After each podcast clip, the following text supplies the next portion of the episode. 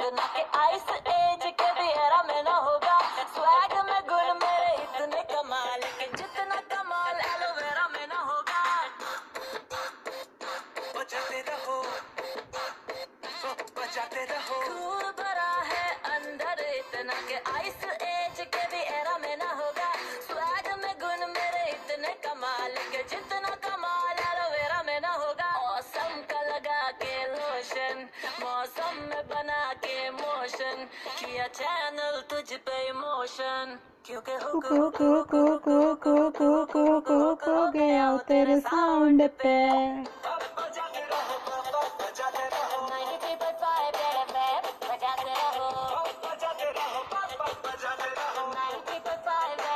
और 3.5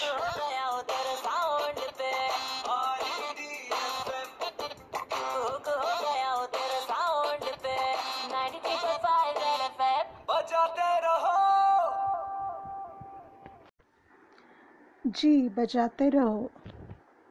No, you haven't stepped into a commercial for Red FM, and this show is not sponsored by Red FM. You're still listening to Aimee and Salman 95% Fiction, and this is Book 1, Chapter 3, An Affair and a Love for Life.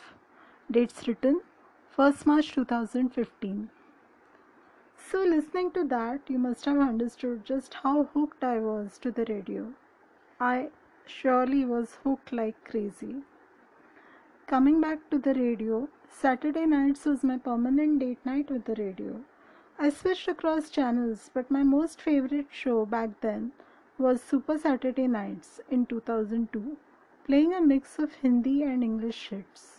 And so started an affair for life, that of listening to the radio every Saturday night. But I have got nearly a decade and a half ahead of the story in describing my love for the radio. So to go back to where the story started, and speaking of affairs for life, there was another all-consuming love for life that was playing out in my life. Salman. Ah yes, Salman Khan. Yes, the Salman Khan, the superstar Salman Khan. Now what did an average Mumbaikar girl who had nothing special in the looks department, who was a software professional, who only stared at and fixed program lines on a computer screen for a living, have in common with a story that involved Salman Khan? Ah yes, the Salman Khan. She didn't. The average Mumbaikar girl who didn't have anything special in the looks department is me, in case you found that hard to follow. So I didn't really have any story involving the Salman Khan. I didn't even have anything in common with him, besides the fact that I was born and brought up and lived in Mumbai. That wasn't even a common factor, because he was born in Indore and perhaps came to Mumbai sometime in his childhood, whereas I had lived in Mumbai all my life. So the only common factor between us was that I lived in Mumbai, and after he became a star, he occasionally lived in Mumbai. But common factor or not, he was my obsession, my fixation, my love, my very own love for life. Salman made his debut in the Rekha starrer B.V.O.T.O.S.E. in 1988. I was in the 10th standard then. So 1988 was a watershed and memorable year for me anyways. B.V.O.T.O.S.E. was a Rekha movie, which meant that it was a must-watch in the theatre. So after the usual being dazed by Rekha, it's perfectly normal for girls and women to love heroines. And yes, you can get dazed by Rekha no matter what movie it is. So after being dazed by Rekha, the other question in my mind after the movie was, who's that exceedingly good-looking, handsome guy who was Rekha's Deva? Come 1989, exceedingly good-looking, exceedingly handsome guy had made his hero debut with Maine Pyar Kiya, or MPK, as it would be known for an eternity later.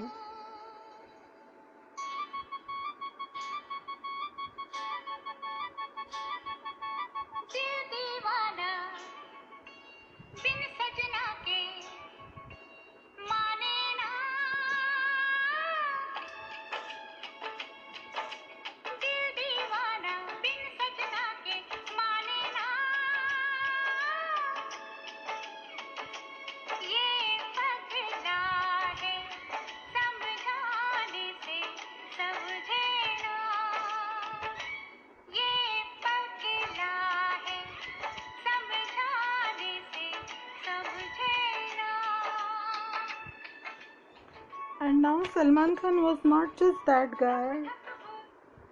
He was not only an overnight teenage sensation, but it seemed as if the entire female species was in love with him.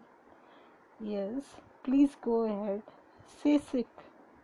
And in love with Prem. Not fair, yeah, I noticed him first.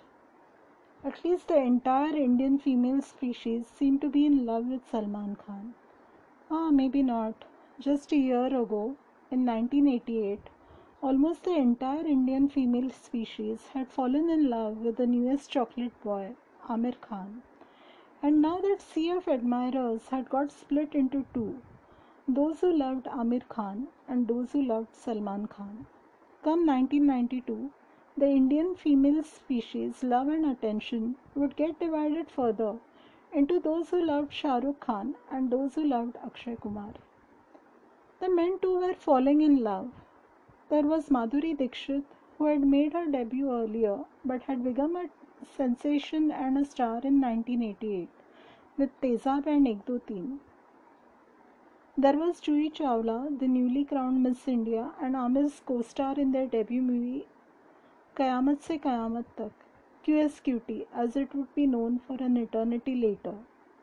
That is the thing with Indian movie names.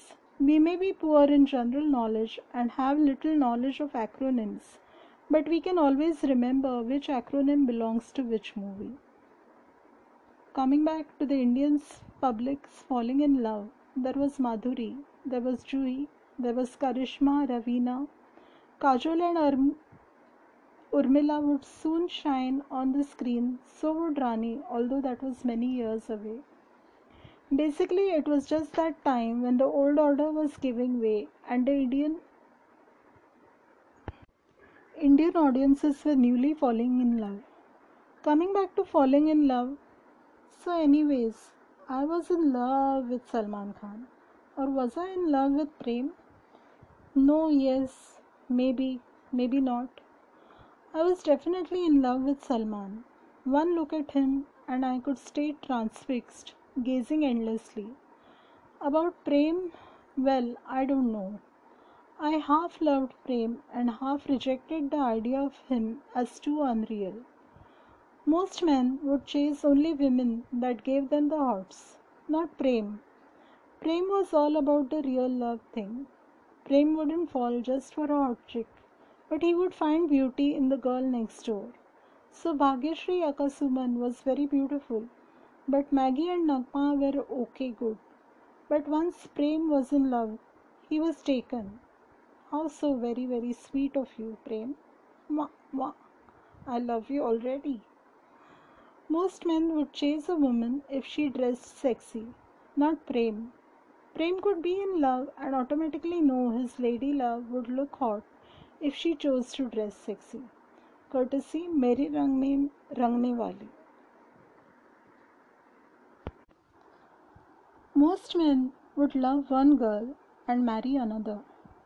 मेरे mummy daddy मान नहीं रहे यार, समझा करो. Not Prem. Prem wanted to give mummy के कंगन to Suman and be a truck driver and construction worker, so he could earn money, so he could impress Suman's babuji, so he could marry Suman. Please Prem, please. You came back from London with a fancy degree, didn't you? Couldn't you get real and get a decent job? Of course, in Suman's village, the only job available was truck driver and construction worker. So what if you are an MBA and rich dad's only son? You can still become a truck driver and construction worker to prove your love. क्योंकि मैंने प्यार किया. So Prem was unreal. But besides being unreal, Prem was so perfect. Prem was so perfect that he could have a fist fight for his Suman. He would melt after reading her love letter. He could argue and fight with his dad for her. He was just so sweet. He was so romantic. Prem was just so sweet, so sweet. He was Sooraj Barjatya. Anyways, he was a product of Sooraj Barjatya's imagination. So I kind of only half believed or half rejected the idea of Prem, the near perfect guy. But despite unreal Prem, he had already become a subconscious benchmark for love. While I believed my Leda love is the male gender of lady love, guys. I know what you're thinking, but that's not it. So my Leda love, oh alright, okay, let's just call him Mr. Love since it's causing too many puns. So while I believed my Mr. Love would be nowhere near to perfection as Prem, I hoped he would at least have a few redeeming qualities that would be near to Prem. Prem. Ah. Most men were not Prem. In fact, most men were Prem Chopras. No one was Prem except Salman Khan. Prem on screen, Salman Khan off screen. The best of both worlds. That slight hint of mischief in his eyes, that slight bad boy looks in his eyes, made him a lot more believable, a lot more endearing. Whatever it was, maybe it was just his drop-dead gorgeous looks. Yes, I know that's an expression usually reserved to compliment women, but he was just so much more beautiful than most beautiful women too. He had at least an entire country swooning over him. As for me, for the end time, I was in love with Salman Khan. I was completely smitten, completely besotted. I would see all his movies, in the theatres, on the VCR. While I didn't find most of the characters believable, I loved watching him on screen. The ones I liked, I would watch endlessly in repeat mode on the VCR. And so began an obsession, a craze, and a love for life.